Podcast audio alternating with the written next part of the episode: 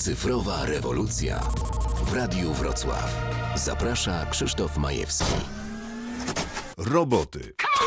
W filmach przedstawiane jako maszyny knujące, jak pozbyć się ludzkości, albo po prostu masowi mordercy.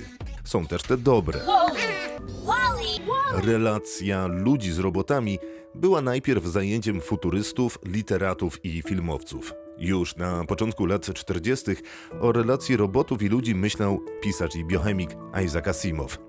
Ustanowił wtedy trzy prawa, w myśl których robot nie może skrzywdzić człowieka, ani przez zaniechanie działania dopuścić, aby człowiek doznał krzywdy. Robot musi być posłuszny rozkazom człowieka, chyba że stoją one w sprzeczności z pierwszym prawem. Robot musi chronić samego siebie, o ile tylko nie stoi to w sprzeczności z pierwszym lub drugim prawem. Mimo, że literatura i kino zapowiadają ostateczną walkę między robotami i ludźmi, to okazuje się, że ponad 80% użytkowników popularnych odkurzaczy autonomicznych nadaje im imię. Nie wiadomo, co one na to, ale chyba się nie obrażają. Zwłaszcza, że w ostatnich latach wraz z rozwojem robotyki i sztucznej inteligencji doszliśmy do nadania im pewnych praw. Japonia przyznała prawo do stałego pobytu w Tokio sztucznej inteligencji o imieniu Mirai.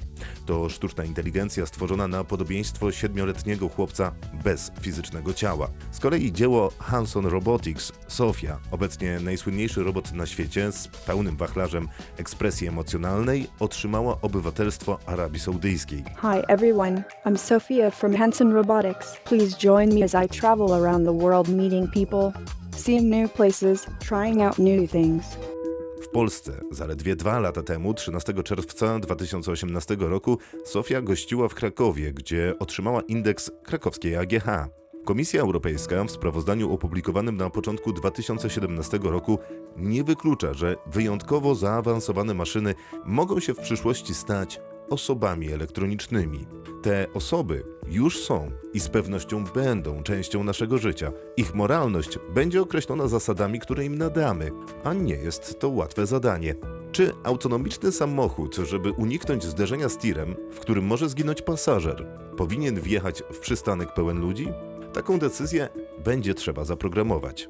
Tego rodzaju dylematy moralne cyfrowego czasu znajdą Państwo na moralmachine.mit.eu.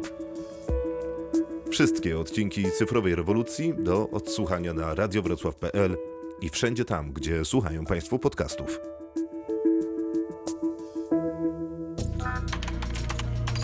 Cyfrowa rewolucja w Radiu Wrocław.